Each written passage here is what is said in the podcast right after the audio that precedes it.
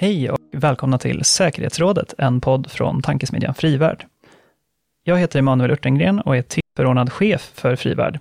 Och idag har vi ett mycket speciellt avsnitt. I vanliga fall är det ju jag och Frivärds senior fellows Patrik Oxanen och Diana Jansse som samtalar om aktuella säkerhetspolitiska händelser.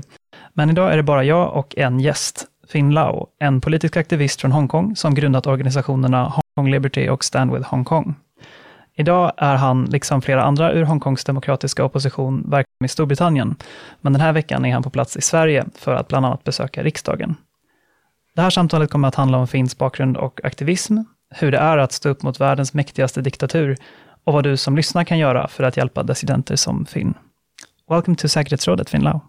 Yeah, nice to meet you.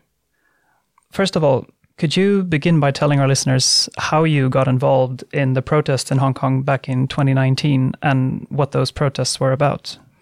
Well, uh, in short, it is uh, it was an uh, accident, yeah, an accident because of my determination to help uh, my homeland, my hometown, my home city.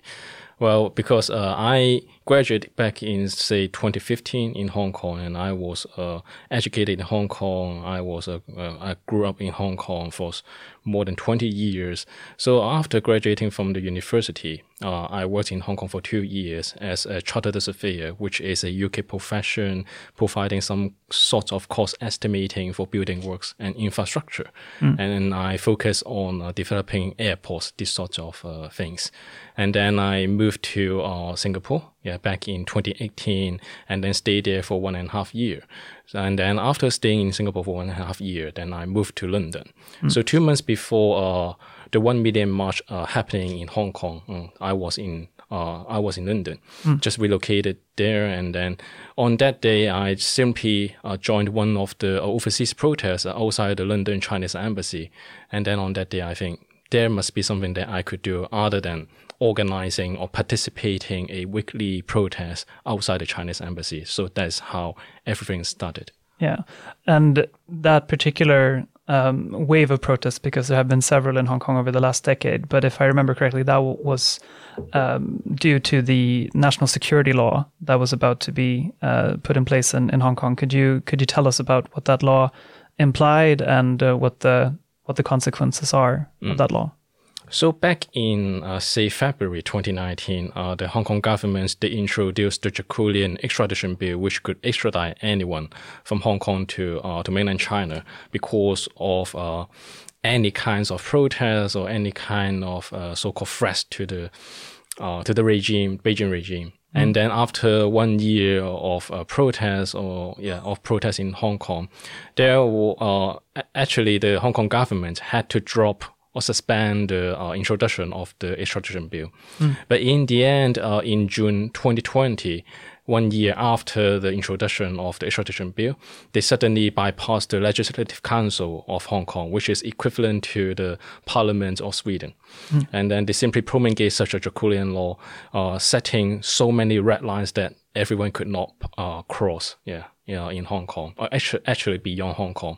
Whenever you are on this planet, then you could actually in effectively violate uh, such a draconian N S L. Mm. So this is uh, the very, very short story of the N S L. And then two months after the promulgation of the N S L, I, w- has been, uh, I have been officially wounded uh, under mm. uh, such a draconian law by the Hong Kong government and the Beijing regime because of my international advocacy work for democracy, autonomy, and human rights. Yeah, um, and... From what I've understood, you've also been uh, arrested uh, during during these protests or in connection to them. And uh, one of the first things that, that I found, at least when I searched your name, was that uh, you were, according to Chinese authorities, uh, a wanted fugitive. Uh, so, uh, could you could you tell us about how you've first of all how, how you started these organizations that that you uh, you you were basically the founder of two organizations that have worked to to promote democracy and and uh, individual liberties in Hong Kong, uh, Stand with Hong Kong and uh, Liberty. Is it Hong Kong Liberty? Hong yeah. Kong Liberty. Um, could you tell us what what these different organizations do and what is your role in them today? Mm. Well, this is a very long story, but uh, everything that happened on the on ninth of June uh, in twenty nineteen, because uh, outside the Chinese embassy, I think uh, probably there are much more things that uh, every Hong Kongers, no matter whether it is they are inside Hong Kong or outside Hong Kong, could mm. do. Uh, there are so many people saying that uh, the Hong Kong government officials, especially those senior ones, they got foreign citizenships or foreign assets yeah, in many mm. different countries, especially uh, in the U K, Australia, Canada, and so on. So in the end, I, I was the first one to propose uh, sanctioning those uh, Hong Kong government officials such that they may uh, think twice before pushing for such a draconian uh, extradition bill. Mm. So that is how I founded my team. And because at that time, I don't have any network, I don't have any resources, uh, and so on. So I articulate my idea on the most prominent online forum in Hong Kong, which is a Hong Kong version of Reddit. Mm. And then all of a sudden, within twenty-four hours, I got over two thousand replies uh, and support to, to my idea. So I need to pick the people from these two thousand people be, uh, based on their skill set, their time zone, and other factors, because we got so uh, tight time frame to finish all of the tasks that we have to do before the second read of the bill. So mm. that's why uh, that's how I uh, founded Hong Kong Liberty in the first place. And then uh, on June twelfth, there was the second read of the bill. But because of the collaboration between the peaceful and the violent protesters in Hong Kong, they successfully blocked the uh, Hong Kong Parliament, and then mm. uh, the pro-Beijing lawmakers, they didn't even uh, get into the building to cast their votes. So that's how the, the bill was uh, suspended or dropped. Mm. Uh, in the end, my plan B didn't get tested, but luckily this is the case. And then um, because on that day, we have witnessed over two hundred rounds of tear gas canisters, rubber bullets, and so on. So uh, in the end, I I request my team to change our direction towards uh, collecting uh, those police brutality evidences, mm. and then to submit to Amnesty International, to the United Nations, and other platform or other organization that we could approach to voice our uh, on behalf of Hong Kongers. Mm.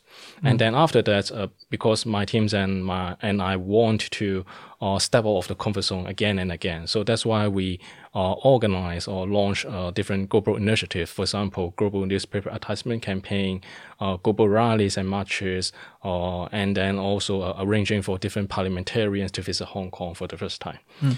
And then in the end, because of all the all, all sorts of these uh, advocacy work, it ended up that I was condemned mm. by the Beijing regime in a special press conference.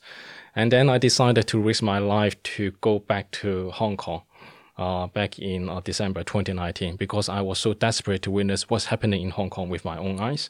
I want to participate in person yeah, in Hong Kong. Uh, although I may face the risk of being uh, arrested once I landed on the Hong Kong airport, but I think I have to do so. So uh, in the end, they didn't arrest me once I landed, because mm. they didn't figure out my identity at that time. Mm. Uh, however, several days later, when I was participating in the first uh, first day of uh, twenty twenty uh, demonstration in Hong Kong, on which we got one million people joining, marching uh, on, in Hong Kong Island. However, I was uh, arrested along uh, with hundreds of other people, other people, and then I was detained Uh, in the police station for more than fifty hours. Mm. And it was a winter time, and we were put into a semi-outdoor car park. We had to uh, sit on a plastic chair for fifty hours. We, for two hundred of people, we have to queue for the toilet. We have to uh, queue for just one mobile phone to contact our uh, lawyer or our family members. So it was an inhumane uh, situation or condition. And then luckily, because they didn't figure out my identity uh, during that fifty-hour detention period, so I I told myself that if I uh, get released uh, after this arrest, then I must uh, keep fighting, and I will leave Hong Kong and then try to do much more with such a fortune or such a luck, yeah, mm. mercy from maybe from the God, I don't know. Yeah. So in the end, yeah, so that's how I was arrested and released. Yeah. And and today uh, you're based in the in the U K, uh, as are a lot of other uh, pro-democracy activists from Hong Kong, such as Nathan Law. Um, what? How does your organization operate today? Because I'm assuming it's mostly online. And, and what are the what are the sort of challenges associated with that? In Europe, we have a lot of other organizations that are now operating in exile, such as the Belarusian uh, opposition movement, for example. But uh, how, how does that work like for you? And how are you connecting with people who are still based in Hong Kong? Mm. Well, uh, because in twenty nineteen, we tried uh, a ra- rather new model, which is a leaderless model, uh, to drive uh, the, or to steer the movement. So we are facing, uh, the, of course, we will face the problem of unity. So that's uh, one of the problems we are facing. Yeah, mm. I tried so hard to uh, harmonize those internal conflicts. That's why last year in June twenty twenty-one, uh, I was one of the co-initiator initiator and the leading coordinator for a global campaign for Hong Kong, uh, in which we got uh, over fifty cities and over twenty countries to join hands together. So maybe this year we could replicate something similar to uh, ensure that uh, we still got such kind of a coherence, such such kind of unity. Mm. And another challenge, major challenge, is that uh, we are, are facing safety risk, uh, safety uh, a great security concern. Especially last year in June twenty twenty, I was ambushed by uh, three uh, C C P agents. agents in London near my house. Mm. Uh, on that night, I suspect I was followed by uh, three, uh, three guys. So once I stopped to observe whether they were really doing so, they simply uh, rushed to punch my right eye. So there is a scar right to my uh, mm. next to my right eye. And actually, that was uh, left by that incident. At that time, I kept pressing my right eye, and I thought I lost my right eye immediately. I was beaten to the floor. They kept kicking and punching my head. And the thing that I could remember is that uh, the air was soaked with the smell of blood, and my hand was getting more and more wet. And all of a sudden, everything just turned silent. So I don't know how long I have passed out on the street. When I stood on my own feet, uh, I couldn't see them running from me. I didn't see their back, so I don't know how long I've passed out. So probably they thought I was dead already, so they stopped. I was so lucky to wake up and then to and to walk back to my home and then film uh, to film my uh, my injuries and send it to my teammate. And then after my urgent call with my teammate, I just felt that I'm going to pass out pass out again. So that's why I called the ambulance and the police immediately. And in the end, they sent me to the hospital. The doctors and nurses, they spent hours, five to six hours, to stop my bleeding. And they also told me that you got some kind of deep cut in your ear, which I didn't realize. And then the back and the top of my head were swelling as well. So in within six months, uh, in twenty twenty, I have witnessed two near-death incidents already. Yeah.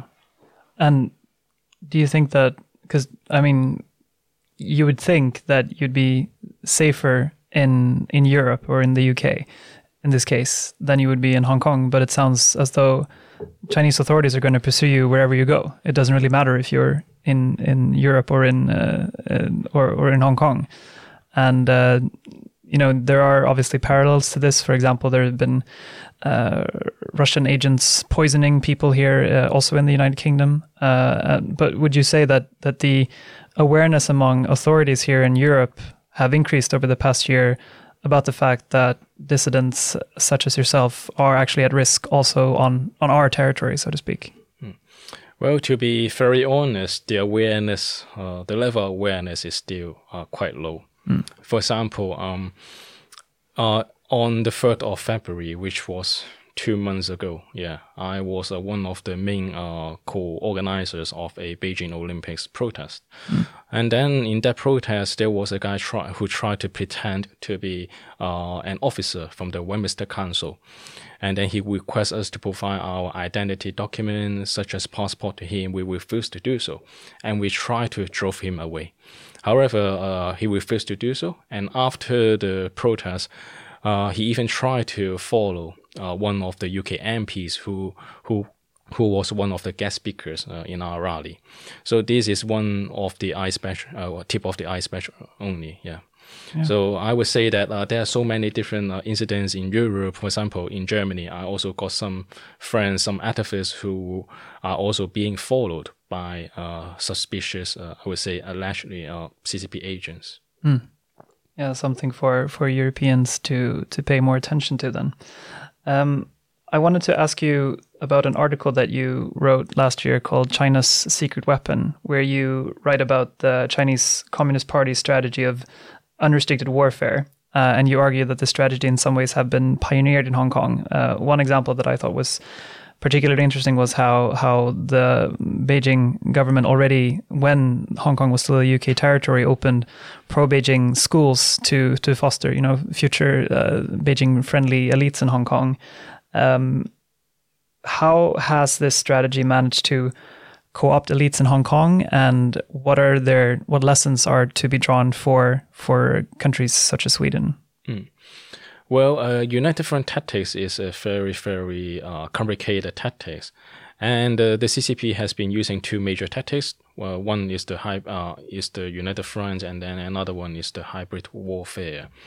Well, uh, in essence, they will use uh, use uh, media warfare, uh, economic warfare, and other sorts of things. Uh, to achieve what they want uh, in, in different countries. For example, in Hong Kong, uh, there were so many uh, elite uh, in Hong Kong back in, say, uh, nineteen eighties, they were invited uh, to visit uh, China. And then they were uh, provided with some uh, delicious food and then all sorts of luxury, lux- luxuries, yeah, luxurious items, these sorts of things, such that they would be soft uh, towards the Chinese Communist Party. And then they were also given some kind of business opportunities such that they could earn uh, a large sum of money uh, in mainland China. In the end, they would dare not to voice out for democracy and other things uh, going on uh, in China or even in Hong Kong. And then back in uh, twenty twenty, there was a coalition in Hong Kong, which is called the Hong Kong Coalition. And then we got uh, former judges, uh, former accountants, former uh, lawyers, former chief executives, which is equivalent to the uh, M P yeah, in Hong Kong.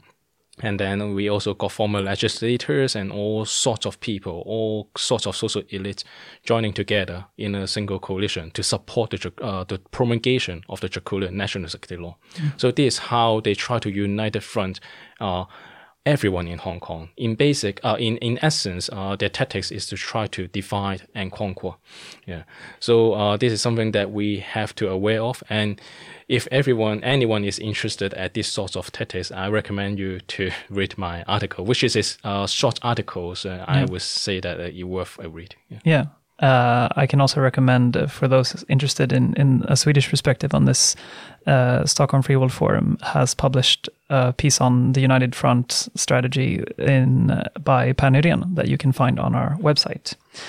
Um, I also wanted to to ask you, because obviously Hong Kong isn't the only area in China or controlled by by uh, the Chinese Communist Party that has suffered from from oppression. Uh, Tibet is one example that comes to mind, but more recently also the uh, Uyghurs in the Xinjiang province. Um, obviously, there there are there are some clear differences between these. For example, Hong Kong has had a had a history of of having more more civil rights than these other regions, but. Uh, Would you say that there are any similarities in the methods being used in Hong Kong when you compare it to what you see in, in Xinjiang and Tibet? Mm. Well, um, interestingly, uh, back in the nineteen fifties, uh, Tibet were uh, so-called guaranteed with uh, the status of uh, autonomy, these sorts of things. Yeah, and then in ten years, uh, Dalai Lama uh, was driven out of Tibet. So this is something that's happening, uh, yeah, happening uh, in Tibet, uh, Xinjiang, and even in Hong Kong. Uh, in Hong Kong, we also got uh, something similar, which is called the Sino-British Joint Declaration, which guarantees fifty years of uh, no change, uh, fifty years of autonomy, civil liberties, and independent judiciary system, and so on. However, within uh, even before hitting such a twenty-fifth anniversary milestone, we have lost almost everything, almost everything in Hong Kong. And then in the case of uh, Xinjiang, we are witnessing uh, some kind of genocide, which has been recognized by multiple national parliaments, including uh, the U K, U S, Netherlands, and so many different national parliaments. So they are using some s- kind of similar tactics uh, in uh, different regions uh, and cities uh, in in China. And in Hong Kong, we are also witnessing uh, some kind of cultural genocide, to be honest, because mm. they are trying to eradicate uh, Hong Kong uh, mother language, Cantonese, from our daily usage. They are trying to uh, introduce uh, compulsory uh, Mandarin education. They are trying to erase our history uh, in Hong Kong. So this is something that is very, very similar to uh, Tibet as well. Yeah. And now you're here in Sweden this week to, to visit the Swedish parliament, among other things. What message is it that you want to convey to Swedish politicians? Are there any specific policies that you hope that they will be pushing for, uh, either here in Sweden or, or in the E U? Well, uh, this is a very, very complicated uh question because there are so many things that we have to do. Yeah.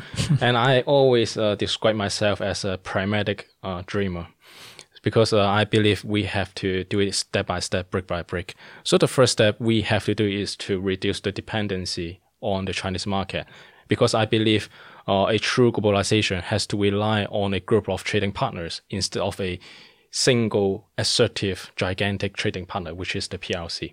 So this is the first thing we have to do. Mm. After reducing our dependency on the Chinese market, then perhaps we could untie our hands to do much more things. For example, imposing uh, Magnitsky-style sanction uh, on Chinese officials or Hong Kong officials who are complicit of the orders of brut- brutal suppression. Mm. So this is something that we could think of. And after that, we could even think of some kind of uh, economic sanction, just like what the world had done back in the nineteen eighties or nineteen nineties uh, towards uh, South Africa. So this is something that we could think in long term. But in immediate term, then we have to think about how to reduce the dependency and how to uh, counter the infiltration uh, of the C C P. Otherwise, uh, we will be uh, paralyzed by the disinformation campaign. So this is something that we have to consider. Yeah. Yeah. One, one example that I always think is interesting uh, when you talk about this exchange with, with China, and uh, especially since you we talked about Tibet previously, is the fact that there hasn't really been any major Hollywood movie that has been critical of the Chinese regime since uh, Seven Years in Tibet with Brad Pitt in nineteen ninety-seven. And this is largely because, you know, big uh, big film studios want to get some of their movies into the cinema market in China. Uh, but now you can see that that doesn't even even matter that much, because the Communist Party can just arbitrarily, you know, remove movies from from uh, Chinese cinemas anyway, without them even being that provocative at all, and and instead promoting very nationalist movies such as the Battle of Lake Changjin, which has been one of the mm. great successes in China recently. Um, so. Um, Apart from, from politicians, I mean, obviously, uh, I don't know if you consider yourself politi- a politician. Uh, I don't, and I think most uh, most of those listening to the show uh, do not, but are still engaged citizens and want to think about what, what they can do to support to support you and, and your work. So, what what would that, as a final question, what would you tell our listeners that they could do for for Hong Kong, assuming that they are not a member of parliament? Well. Uh... So from time to time, uh, there are some um, Hong Kong di- diaspora group like uh, British Hong Kong who organize protests to support Hong Kong. So I would suggest, uh, recommend uh, f- for those who love human rights, who support uh, democracy, uh, these sorts of universal values, to join the Hong Kong protests. This is something that we could consider. And then another thing is that recently we got uh, some kind of a worldwide screening of a banned documentary, Revolution of Our Times, uh, all over the world, uh, including Sweden. I don't know whether there will be some kind of commercial screening uh, going uh, in, in Sweden, but perhaps if there will be some sort of uh, screening, public screening, mm-hmm. then I would recommend uh, people to join, to see, to watch this uh, documentary, because I have watched it, say, five times already, and this is the most comprehensive documentary uh, on Hong Kong. And two weeks ago, I was in Warsaw. I had a panel discussion with a Ukrainian uh, who compared it with Winter on Fire, which is a documentary yeah. on the twenty fourteen uh, Ukrainian revolution. And then if one day then this movie, this uh, Revolution of Our Time documentary uh, are going, is going to be put on Netflix or other streaming platform, then I would definitely recommend everyone to watch it. Yeah. So this is something that we should keep an eye. Yeah, so watch Revolution of Our Times, and if Netflix is listening, please put it on your service too. Thank you so much for, for coming today, Finn. And uh, I think that people will be seeing more from you in Swedish media in the in the coming days. But thank you for taking the time to to come by and to share your experiences and your your insights and, and recommendations for what people can can actually do. Um, Tack till er också som har lyssnat på den här podden idag. Eh, ni får gärna gå in och eh, ja, men, ge oss fem stjärnor eller recensera eller så på iTunes eller Spotify så att ännu fler kan hitta hit till den här podden. Eh, det är jag som heter Emanuel Urtengren som har programmet idag. Det är Dino Ekdal som har gjort bearbetningen och jag ska försöka avsluta som Patrik Oxanen som normalt sett brukar programledare här gör, nämligen med att säga att Sverige och friheten är värd att försvara. Motståndet upphör aldrig. Tack för att ni har lyssnat.